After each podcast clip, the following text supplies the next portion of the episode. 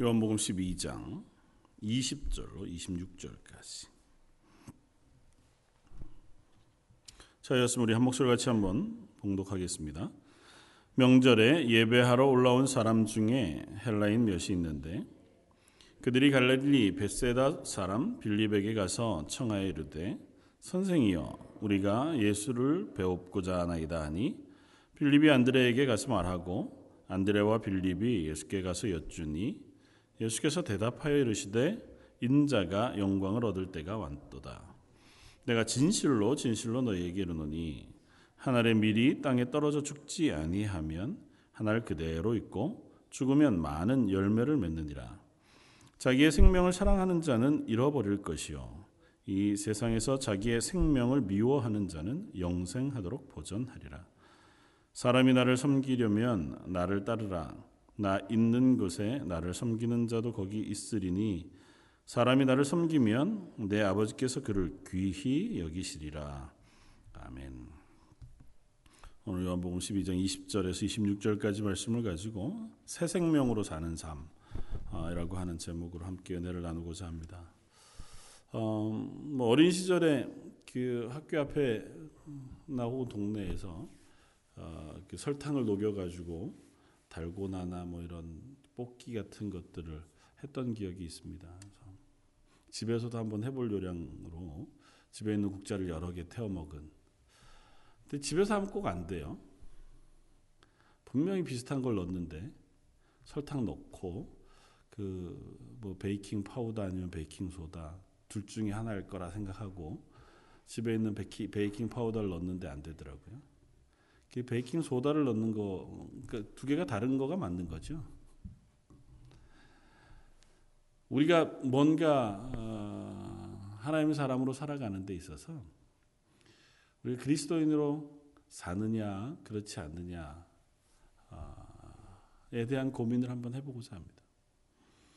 오늘 본문은 예수님께서 나사로를 살리신 이후에 지난주에 말씀을 나눴던 것처럼 6월절 즈음해서 예루살렘으로 입성한 이후에 예수님이 하신 말씀이십니다.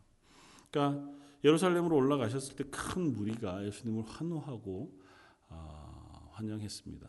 물론 어, 그들은 예수님이 왕 위에 오르실 것을 기대했습니다. 그들의 방식으로 구원을 이루실 것이라고 어, 믿었고 그렇게 예수님을 환호했지만 예수님은 하나님의 구원의 방식으로 당신이 죽으심으로 우리의 죄를 대속하시는 그와 같은 길을 걷기 위하여 이제는 드러내놓고 예루살렘에 입성해 들어오고 계십니다. 그리고 그 다음에 어, 오늘 본문에 유독 요한복음에는 간단한 에피소드 하나를 더 기록하고 있는데 그게 뭐냐 하면 오늘 본문에 있던 것처럼 어떤 헬라인들이 예수님을 만나러 왔다는 것입니다.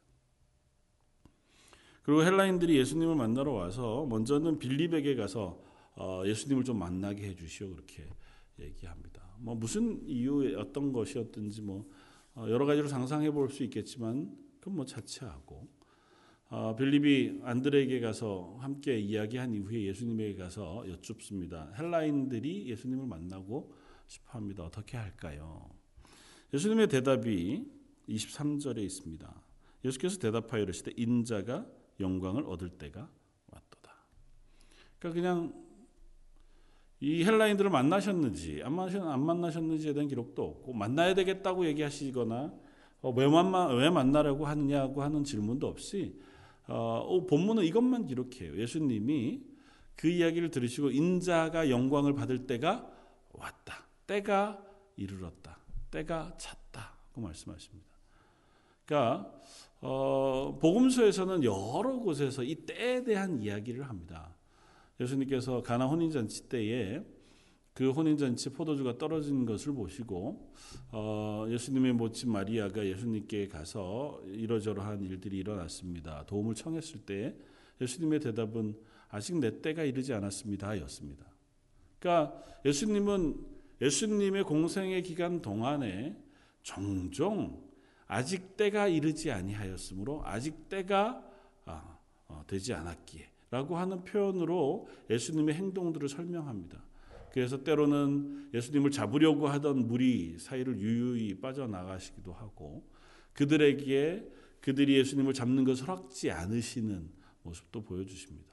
또 때로는 당신의 이적 행하시고 또 어, 표적을 행하신 것들을 밝히 드러내 이야기하지 말도록 어, 때로는 뭐 귀신을 혹은 또 어, 병고침을 받은 사람들을 자제시키기도 하셨단 말이죠. 근데 오늘 본문에는 예수님께서 드디어 말씀하십니다. 이제 내가 영광을 받을 때가 왔다. 그러니까 분명히 이 표현을 빌어서 우리가 이해할 수 있는 한 가지 분명한 사실은 하나님의 구원 계획은 하나님의 계획을 따라서 지금 완성되어져 가고 있다는 것입니다. 우리가 다 해석하려고 하면 정확히는 잘 모릅니다. 그러나 분명한 것은 하나님이 때를 만들어 가시고 때에 따라 하나님의 구원을 완성해 오고 계시다는 거죠. 그 시와 어, 그 때가 정확히 언제인지를 분간할 수 있는 비밀이나 비결들을 우리에게 알려주지 않으셨습니다. 그러나 하나님은 알고 계시죠. 그러니까 하나님이 우리를 구원하시고 이 인류의 역사를 주관해 가시는 그 길이 방법이 우리로서는 도무지 알 수 없는 하나님의 뜻에 따라 운행되어지는 것 같아도 하나님은 당신의 계획과 뜻을 따라서 그때 그 시에 하나님의 구원을 완성해 가고 계시다고 하는 사실만 우리가 짐작해 볼 수 있습니다. 그러니까 우리의 인생을 향해서도 마찬가지입니다. 한 개인의 인생이 나고 죽는 것 그리고 그 사는 모든 것을 하나님께서 알고 계시고 주관하고 계시다고 하면 내 인생의 모든 것 역시 하나님의 손 아래 분명히 이루어지고 있다고 하는 고백을 해낼 수 있다는 거죠. 우리가 다 알지 못해서이고 우리가 그 사실을 민감하게 깨닫지 못해서 때로는 답답하고 불안할지언정 하나님은 하나님의 계획과 뜻을 가지고 그 일을 완성해 가고 계시다고 하는 사실을 본문 가운데 볼 수 있습니다. 약간 힌트를 얻자면 이런 거죠. 어, 헬라인들이 예수님을 찾아왔다는 것에서 힌트를 얻을 수 있습니다. 예수님은 지금 요한복음 1장을 시작할 때 태초에 말씀이 계시니라로 시작했고 빛이 어둠에 비추었으되 어둠이 빛을 거절한 이야기로 요한복음을 시작합니다. 그러니까 어, 하나님의 아들 예수님께서 이 땅에 구주로 오셨습니다. 이 땅의 주인이신 하나님께서 이 땅에 육신을 입고 오셨지만 이 세상은 예수님을 거절합니다. 예수님을 기뻐하지 않고 구원, 예수님의 구원을 어, 기뻐하지 않고 받아들이려고 하지 않습니다. 심지어 지금 요한복음 12장을 오는 이 긴 시간 동안에도 예수님의 제자들조차 예수님의 구원의 방식을 다 이해하지 못합니다. 그러니까 예수님의 구원의 방식은 자기들이 이해하고 있는 방식에 따라서 하나님께서 우리를 구원해 주시길 기대하고 있지 하나님이 어떤 뜻을 가지고 어떤 방법으로 우리를 구원하실지에 대해서 여전히 오해하고 있는 상황이라는 것이죠. 그러니까 하나님의 빛이 하나님이 혹은 그 빛 대신 하나님께서 이 땅에 오셨음에도 불구하고 세상은 예수님을 거절하고 있었습니다. 그리고 그것은 극명하게 확인되어지는 것은 이스라엘 속에서 확인되어집니다. 왜냐하면 이스라엘은 우리는 하나님의 백성이라고 하는 자기 고백을 가졌던 사람들이고 또 우리는 하나님의 말씀에 순종하는 민족이라고 하는 자기 고백을 가졌던 민족이었습니다. 이방의 다른 민족과 우리는 달라서 다른 민족은 우상을 섬기고 또 일월성신을 섬기고 하나님 모르고 살아가. 그래서 하나님 앞에 언제라도 심판을 당해 마땅한 민족이지만 이스라엘 우리는 하나님이 우리를 극히 사랑하셔서 아브라함으로부터 우리를 부르셔서 이 땅 가나안에 심으셨고 이 땅에 사는 동안 하나님의 말씀 율법 우리에게 허락하셔서 그 율법을 지키며 하나님과 동행하는 민족을 삼아 주셨다는 믿음의 고백을 가지고 있단 말이죠. 그러니까 그들에게 이미 선지자들 통하여 예언해 주신 예수 그리스도 메시아가 온다면 그들은 예수님을 기꺼이 환영하는 것이 마땅합니다. 그렇잖아요. 이사야 선지자를 통해서 예레미야 선지자를 통해서 혹은 다니엘을 통해서 에스겔 선지자를 통해서 예수 그리스도에 대한 예언을 얼마나 분명하게 해 주셔요. 그러니까 이들이 예수님이 오시면 그 예수님을 환영하고 받아들이고 예수님을 따르는 것이 마땅합니다. 근데 그렇지 못합니다.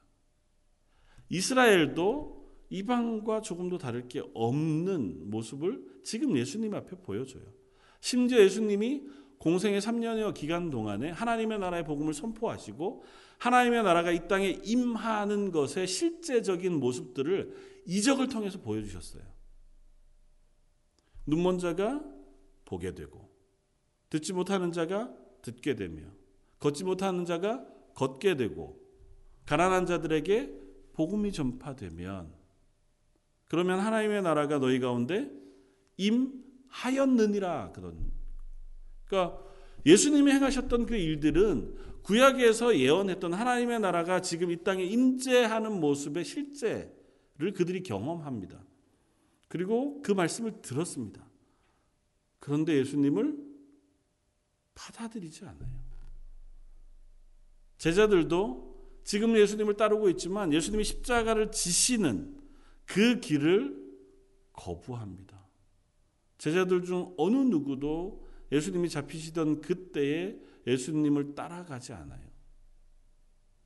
그러니까 제자여도 이스라엘 사람이어도 이방인들과 하나도 다를 바 없이 하나님의 구원을 거절하는 존재다고 하는 사실을 우리가 확인합니다.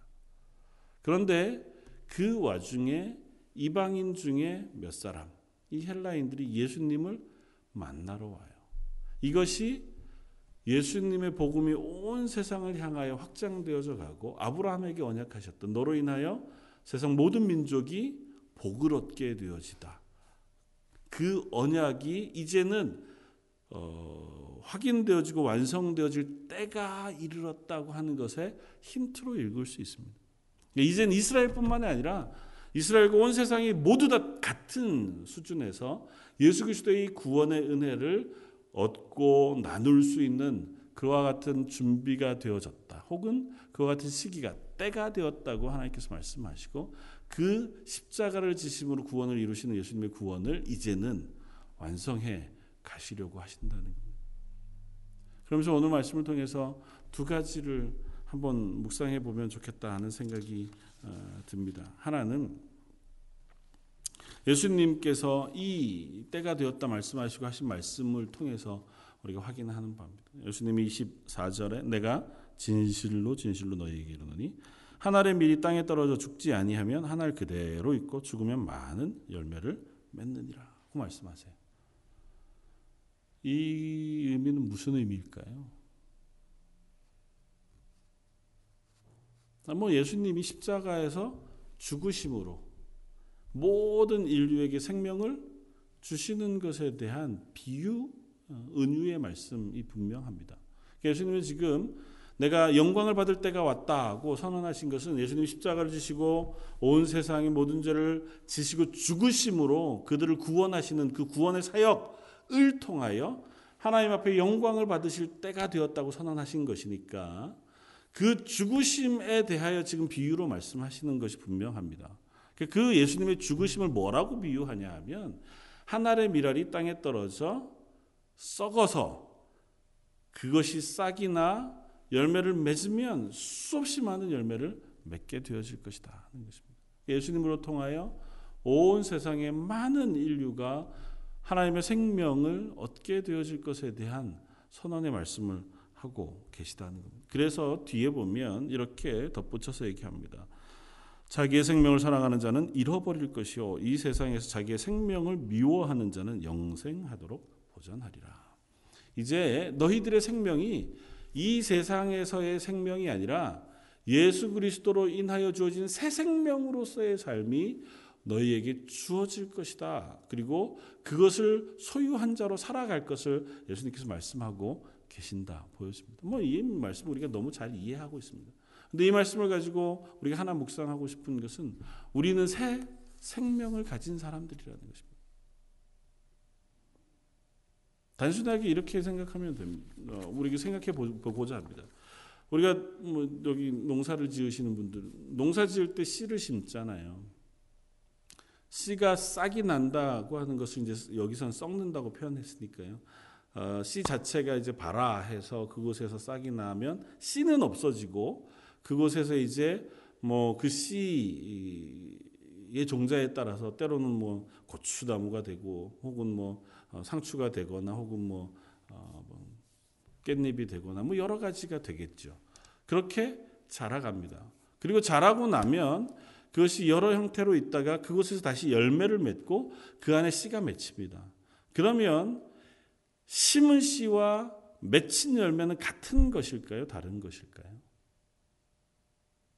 어, 무슨 말 그렇게 가짜는 질문을 하냐고요? 같겠죠.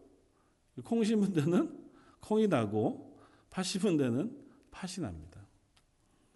예수님이 심기셨습니다. 예수님이 심겨 죽으시고 열매가 맺혔습니다. 어떤 열매가 맺힐까요? 예수님 같은 열매, 예수님의 형상을 닮은 열매가 맺히는 것, 그것이 정답 아니겠습니까? 오늘 본문을 읽으면서 우리는 그 사실을 한번 묵상해 보았으면 좋겠습니다.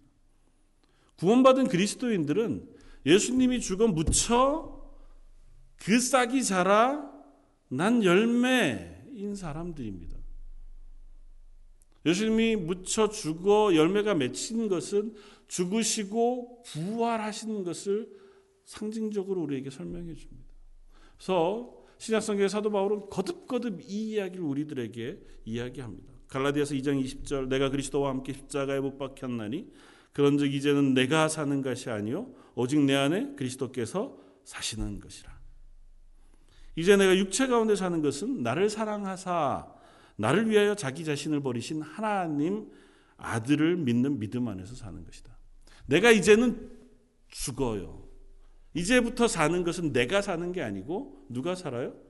예수 그리스도가 사는 것이다. 그래서 사도 바울은 고백하기를 나는 날마다 죽노라고 고백해요.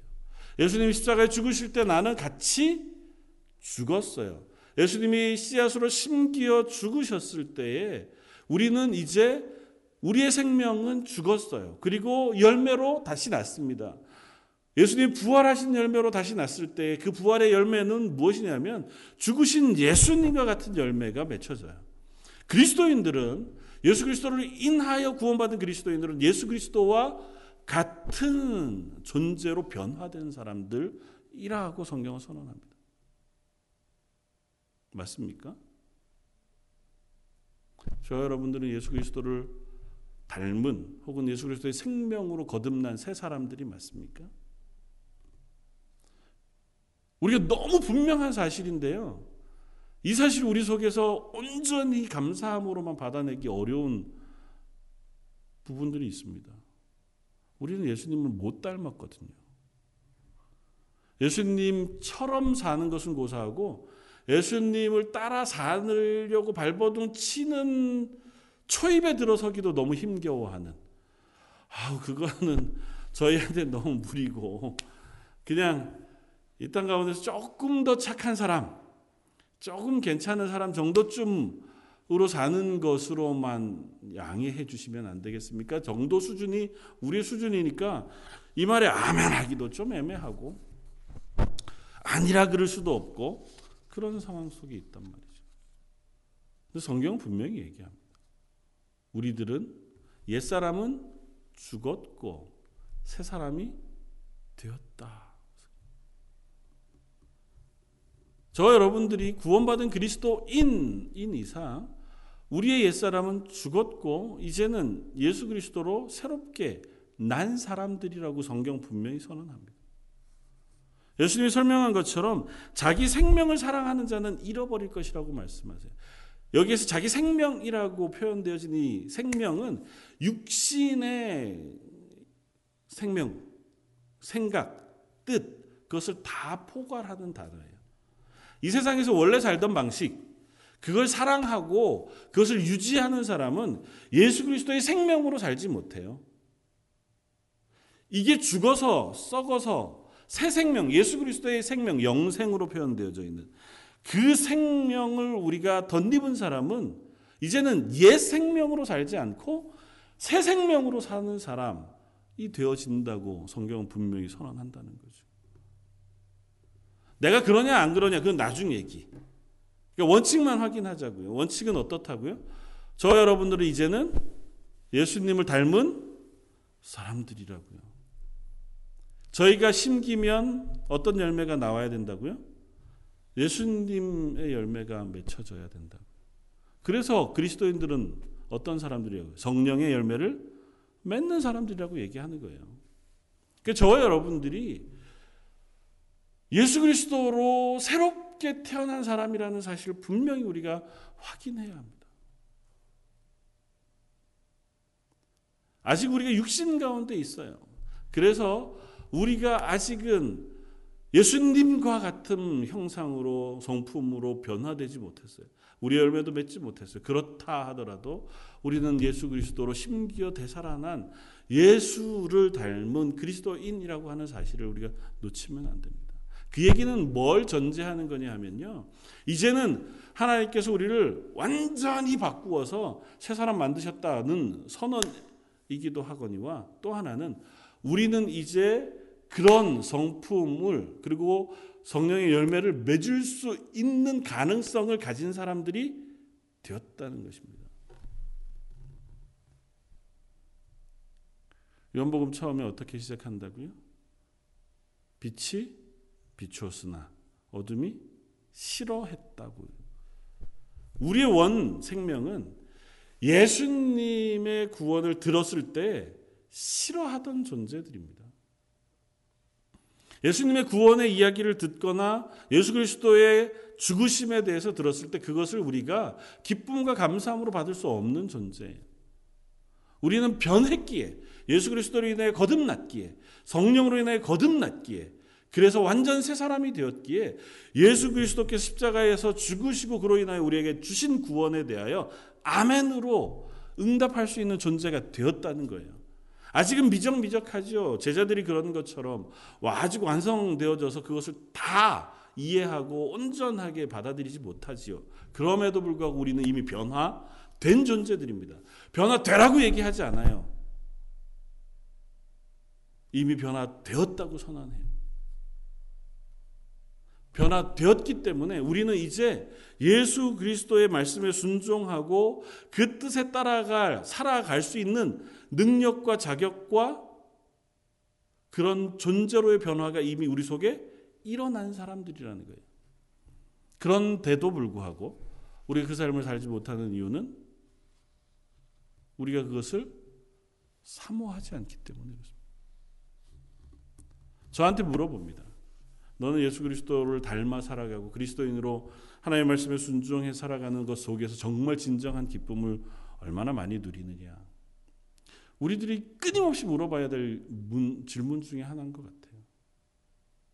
정말 내가 사랑하는 게 뭔가?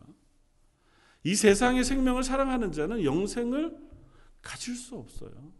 내가 획득하는 게 아니죠. 하나님 우리를 변화시켜 주셨으니까 이미 우리는 그걸 가진 사람들이니까 가진 사람들이라면 그것에 대한 소망을 두고 살아가는 사람들이라고 분명히 선언합니다.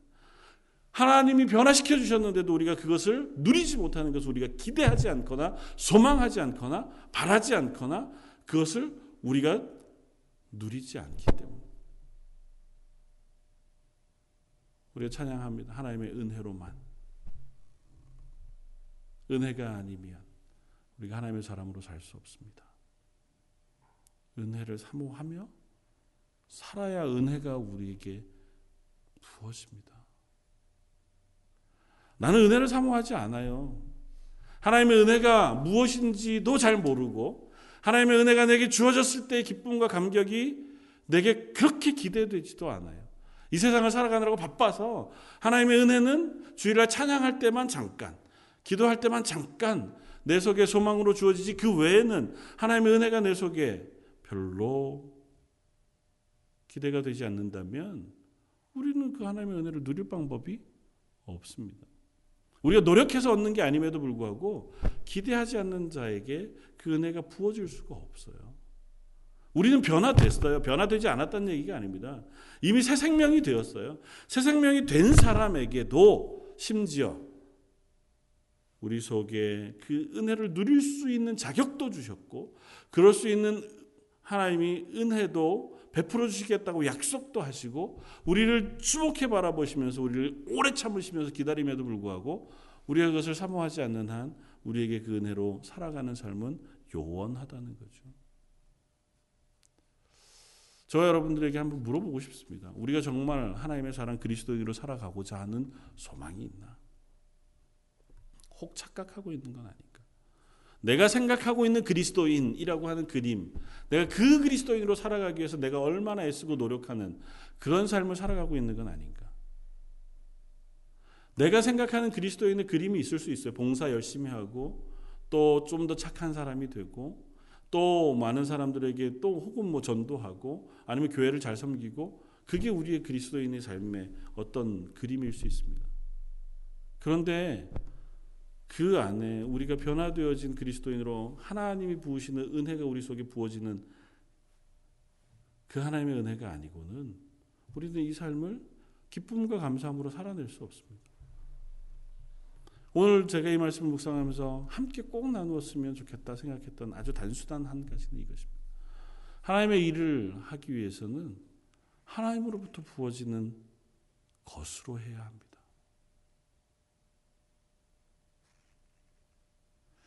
하나님의 사람으로 살기 위해서는 하나님으로부터 주어진 것으로 하나님의 사람으로 살아갈 수 있습니다. 그게 은혜죠. 하나님이 내게 은혜를 부어 주시면 그 은혜를 가지고 살아가는 게 그리스도인입니다. 그런데 우리들은 어떻게 사냐 하면 내가 가진 것으로 하나님의 사람으로 살고 싶어 해요. 내가 가진 것을 가지고 하나님께 나아가고 싶어 한다고요. 그래서 내가 조금 더 많은 것을 가지면 더 많은 것으로 섬길 수 있을 거라고 생각합니다. 내가 더 나은 자리에 있으면 더 건강한 모습으로 살고 내가 더 성숙한 자리에 있으면 더 하나님을 잘 섬길 거라고 생각해요. 그렇지 않나요? 내가 조금만 더 마음이 푸근하고 선하고 또 조금 더 성숙하면 하나님의 교회를 더 잘 섬길 수 있을 것 같은데 나한테 돈이 조금 더 있으면 내가 하나님의 교회를 더 많이 섬길 수 있을 텐데 내가 건강이 조금 더 있으면 하나님의 교회를 더 많이 섬길 수 있을 텐데 내가 조금 더 여유가 있으면 하나님의 교회를 더 많이 섬길 수 있을 텐데 내가 가진 것으로 섬기려면 우리가 섬길 수가 없어요. 내가 가진 게 한계가 있는데요. 내가 아무리 똑똑해도 내가 가진 지혜가 하나님을 섬기기에 충분하지 않습니다. 내가 아무리 많은 것을 가지고 있다고 해도 그것을 하나님을 위하여 하나님 앞에 섬기는데 충분하다고 생각하기가 쉽지 않아요. 하물며 내가 지혜도 부족하고 건강도 부족하고 또 내 능력도 없고 시간도 없고 분주한데 하나님 앞에 하나님의 뜻대로 살아가는 삶이 얼마나 어려워요. 성경은 그렇게 얘기하지 않습니다. 성경은 하나님을 섬기는 것에는 다른 것이 필요 없고 하나님으로부터 부어진 은혜만 있으면 된다고 말씀하세요. 나머지는 하나님이 주신다니까요. 은도 내 것이요 금도 내 것이라고 말씀하시나. 내가 너희를 청지기로 불렀다고 말씀하세요.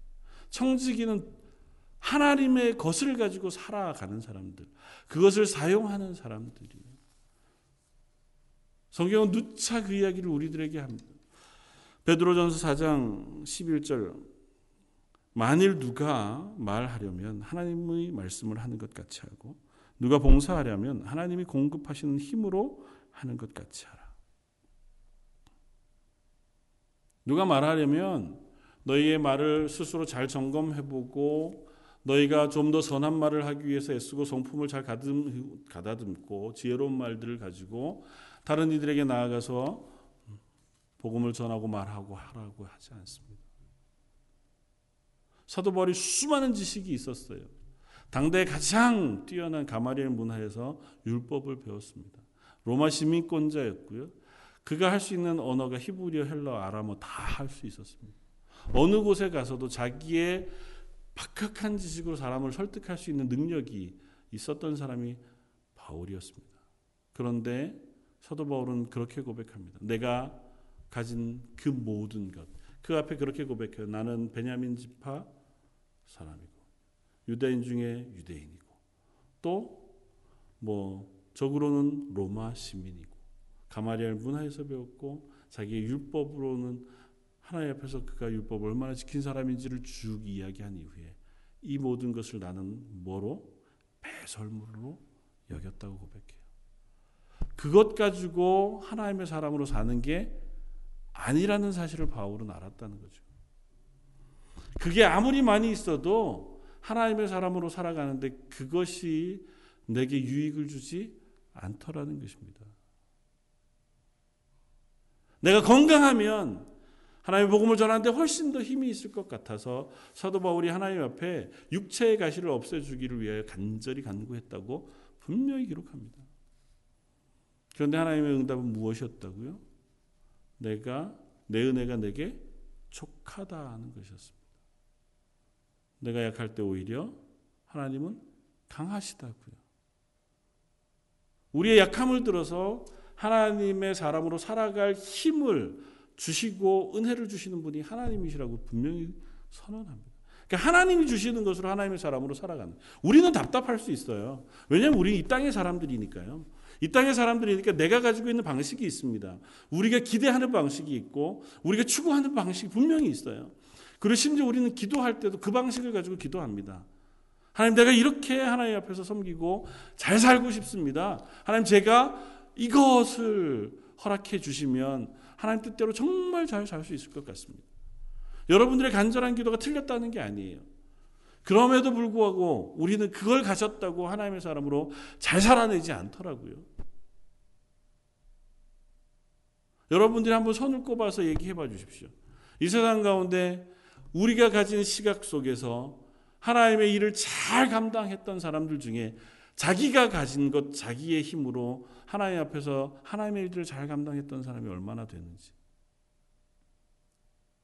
정말 돈을 많이 벌어서 헌금 많이 한 사람은 있을 수 있습니다.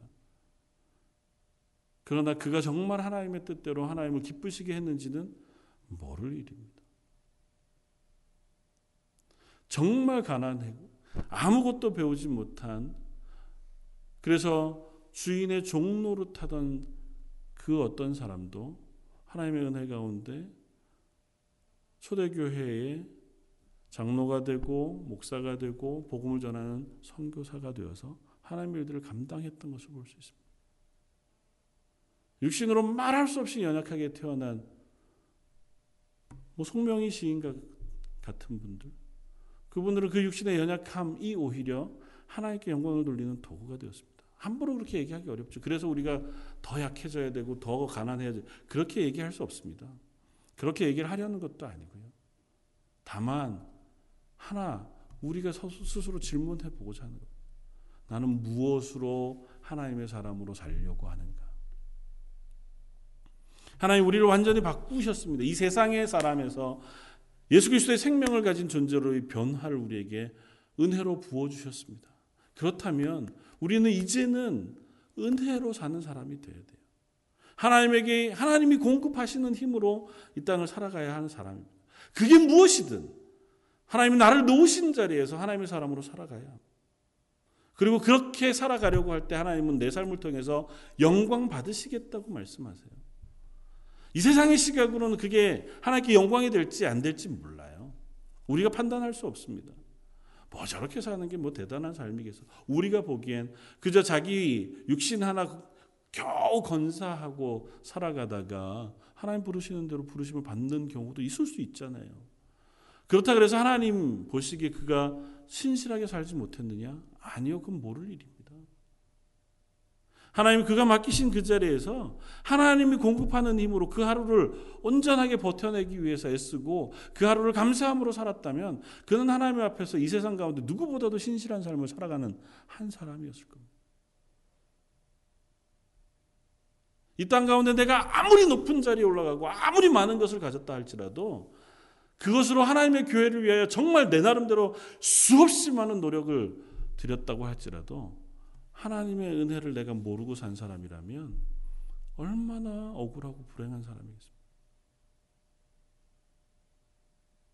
하나님 앞에서 그게 이것보다 못하다. 그건 잘 모르겠어요. 그건 하나님 나라 가봐야 알죠. 우리가 이 땅 가운데서 열심히 교회를 섬기고 정말 내 몸을 다해서 사랑하는 것 하나님이 그거 분명히 우리에게 기뻐하시는 일 중에 하나 분명히 말씀하십니다.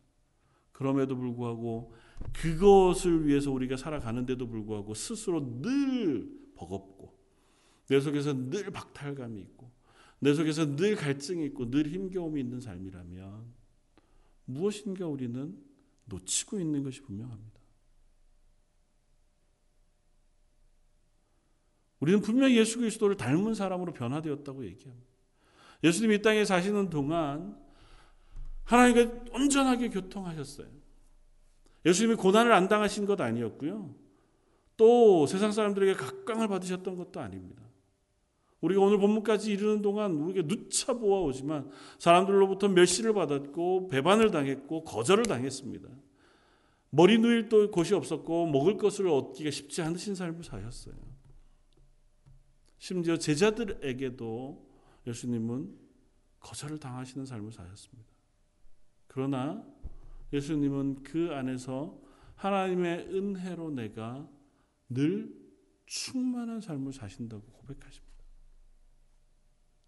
그 예수님도 새벽 미명에 하나님의 은혜와 하나님과 동행하기 위하여 하나님의 은혜를 얻기 위하여 기도의 자리에 나아가셨던 것을 우리가 기억합니다. 저 여러분들은 어떠십니까? 그리스도인으로 살고 있습니까?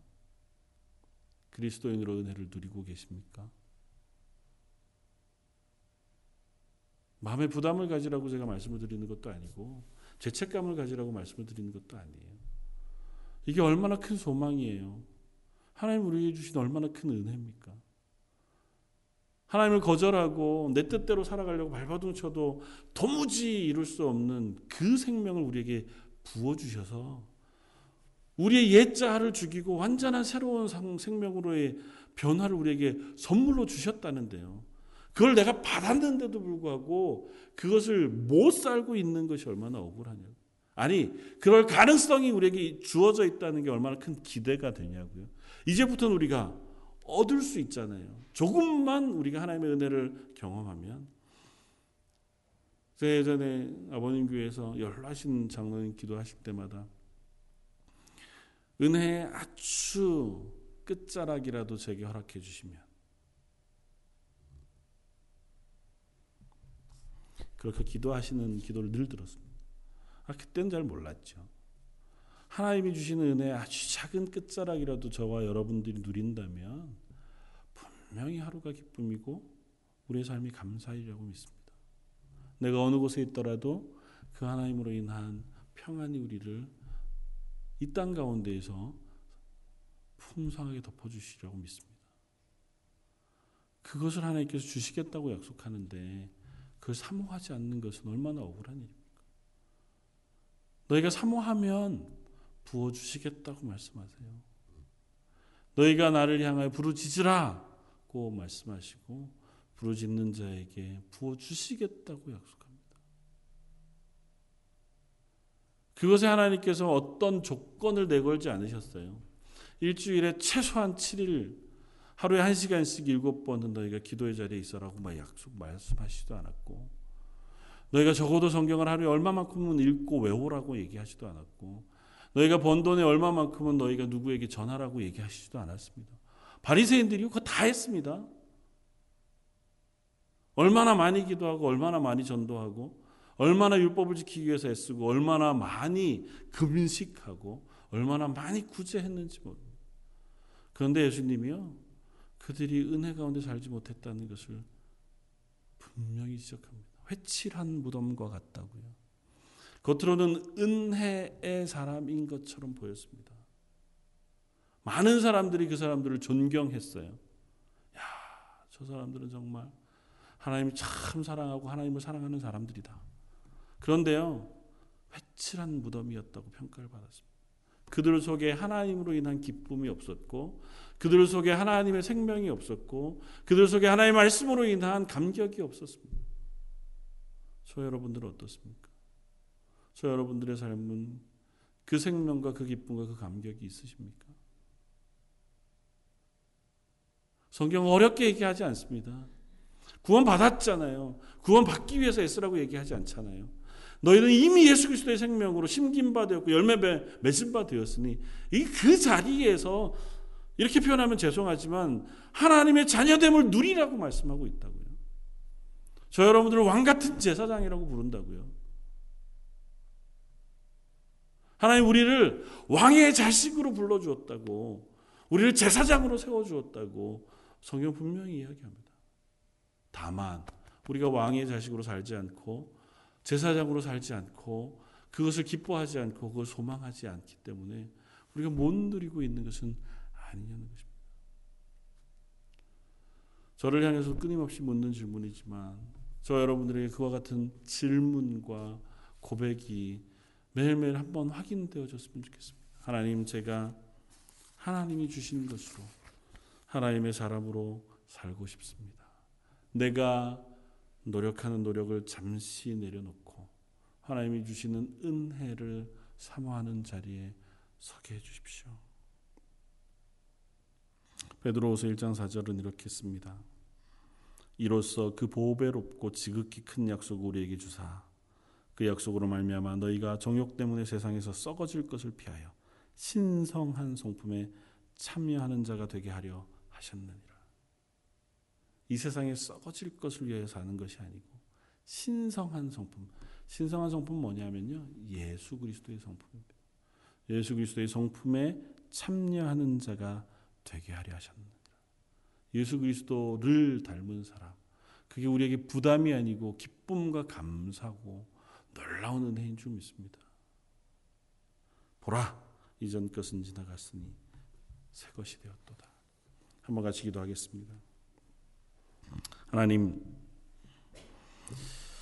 우리를 그리스도 예수의 피로 씻으시고 그 십자가에서 우리의 죄를 사해 주심으로 하나님의 자녀가 되는 권세를 얻게 해 주시니 감사합니다.